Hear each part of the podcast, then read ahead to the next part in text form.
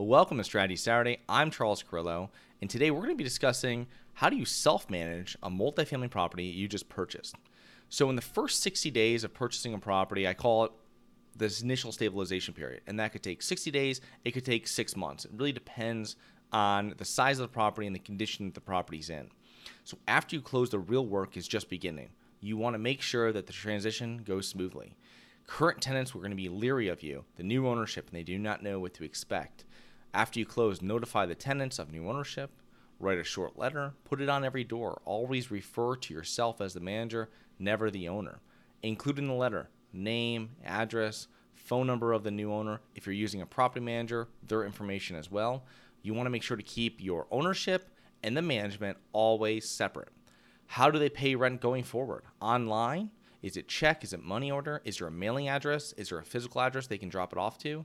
Who should they contact in case of a maintenance request, an issue, or an emergency? You need to update tenant information. This is going to be a little tricky. You want to recollect the current tenant's information, make it as easy as possible. Uh, a short form, a link, an email address. You want their name, their age, the relationship of all residents, and their contact information. You want to get their updated employer information in case of an emergency. This is going to be very difficult, but it's very imperative that you do this and require it before renewing a lease. If you're buying a mom and pop property, they're notorious for having poor record keeping, and they're going to have the job of the tenant written down from three jobs ago and a phone number that doesn't work anymore. So it's imperative that you do this. You need to notify a number of companies, utility companies. You want to give them your new company name for bills, a new address, phone number. Contact local fire department, local police department. They need your and your property manager's information. Contact current vendors. You want to update or rewrite any contracts with vendors you are keeping. HVAC, plumbers, electricians, pest control, landscapers.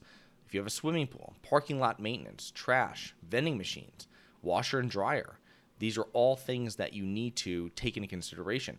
And it's very important to know that some of these vendor contracts won't end when you purchase a property. Some will, but some won't. So it's important that you review these contracts in due diligence and you know which contracts will succeed through the purchase of your property and which ones will terminate. And you need to know if the ones that are going to continue through your property ownership, what kind, if you're not keeping them, what kind of uh, cancellation can you give them? Is it 60 days, 120 day cancellation window? Is it a year? These are things that you need to know beforehand. Because, for example, on our last property, they never canceled the trash removal. So what happened was that we had to keep trash removal from a company that was charging us over twice as much for 60 days into the new property, into this property, because we couldn't cancel it right away. And uh, these are things you have to work in your pro forma. If you found, say, trash for half as much that the previous owner had it, um, are you able to cancel it right away? Or is it going to do six months on the road? You can't put out in month one that you're going to be saving that money. So it's very important when you're setting up your business, make sure you're setting up your property business. Make sure that you have a property specific LLC, you know, a bank account. You want to have keep your business and personal expenses separate. If you're managing your own properties, you should set up a completely separate LLC from the property specific LLC with a bank account for management. All leases go under this company, right? All your utility bills go under this company. All of your vendor contracts go under this company. It provides an additional level of separation. Um, you need to set up a accounting system. Speak to your accountant first. Maybe they have one that they work with that you can utilize. You want to make sure that you s- classify expenses correctly, whether they're expenses, whether they're capital improvements, um, depreciation schedules, cost segregation. All these things you have to speak with your accountant first and make sure that your accounting system will allow you to do this. What systems are you going to have in place? How are you and your on site management going to work together? If no on site management, you still need to have and record procedures this is going to make it much easier for you to run your business and to at some point step away from your business. What do you do with rent collections, late payment procedures, um, maintenance systems, schedule maintenance, scheduled inspections, property upkeep? What are marketing procedures, leasing procedures, accounting procedures? Um, so a property goes vacant today. When do you start advertising it? When should that property be ready? Uh, when do you inspect uh, mechanicals on a property? When do you do janitorial on the hallways of the property? When is the property? Uh, when do you put out for bid certain certain vendor contracts on the property? These are all things that you need to record, and obviously you're going to edit them as you go. It's important to start start writing down and recording these procedures. Do you need an on-site manager? Self-management doesn't mean that you're doing everything. It just means that you're not using a professional third party management. You can build your own team, and I highly suggest you do. I didn't when I started, and I suggest you do it as soon as possible. Um, you don't want to do everything, such as collecting rent, uh, fixing toilets, dealing with tenants, dealing with leases, and everything that goes with that. You want to do more high level activities, and you want to put these uh, quote unquote $20 an hour jobs to someone else. Um, how do you compensate your on site manager or superintendent? And um, do you need one? It depends on the size of the property and task, full time or part time. How much are they doing? What are they doing? How many hours per month are they working? What is the deal if you're inheriting them? What is the deal that they have with the previous owner? Um, how are you going to compensate? Rent discount only, free rent only, free rent and comp- compensation? What possible tasks are you going to have them do? Um, these can include showing units, talking to tenants, working with contractors, opening doors, opening doors for contractors, opening doors for utility companies, setting appointments, answering tenant calls, handling emergencies, handling landscaping, sweeping and cleaning, janitorial services, make ready, paint, clean, minor maintenance. Um, are they a handyman? You need to know the laws in your state and city, understand discrimination, understand reasons to decline an applicant and you need to make sure that everybody on your team knows them as well. You need to set rules for tenants to follow.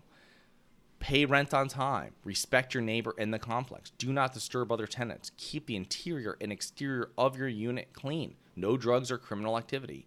And then you will let them know that you will reciprocate. A safe and clean place to live, legitimate maintenance requests will be handled quickly, right? If you if something happens in your property, call us. We'll come out right away to take care of it. But when rent's due, pay your rent on time. Make sure to accept only certified funds upon move in. No keys until utilities are switched over, and a property report is signed by everyone. Okay, so what this means is that certified funds, no checks when someone moves in. You have to make sure all the utilities are switched over. This is if you bill for water, that has to be done. Electric and natural gas. If there's if you guys have uh, oil, if you have oil heat, something like this, um, that's terrible, and you should get rid of it and switch it to natural gas as soon as possible. But you're gonna have to figure out the oil levels in the tank and uh, what you compensated the last tenant for um, that you bought from them. Now you're gonna have to work out with your tenant. But if you have oil, it should be in your one or two year plan to get rid of oil and get natural gas for all your heating. Um, you need to respect your tenants. If they damage something, they have to pay for it immediately. If they broke, say, an interior closet door, right? don't let them take it out of security deposit. Don't let them push it back to the end of the lease. Say it has to be fixed right away. Okay, um, just not if it's something exterior. Has to be done. You don't want them to forget about it, and then when they move out, at some point you're not going to be able to get compensated for that. It's very important. So, in closing, I hope you enjoyed. Please remember to rate, review, subscribe, submit comments and potential show topics at globalinvestorspodcast.com.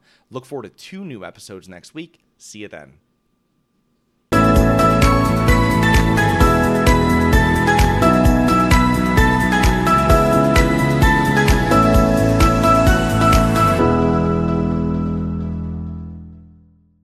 Nothing in this episode should be considered specific, personal, or professional advice. Any investment opportunities mentioned on this podcast are limited to accredited investors. Any investments will only be made with proper disclosure, subscription documentation, and are subject to all applicable laws. Please consult an appropriate tax, legal, real estate, financial, or business professional for individualized advice. Opinions of guests are their own. Information is not guaranteed. All investment strategies have the potential for profit or loss. The host is operating on behalf of Syndication Superstars Incorporated exclusively.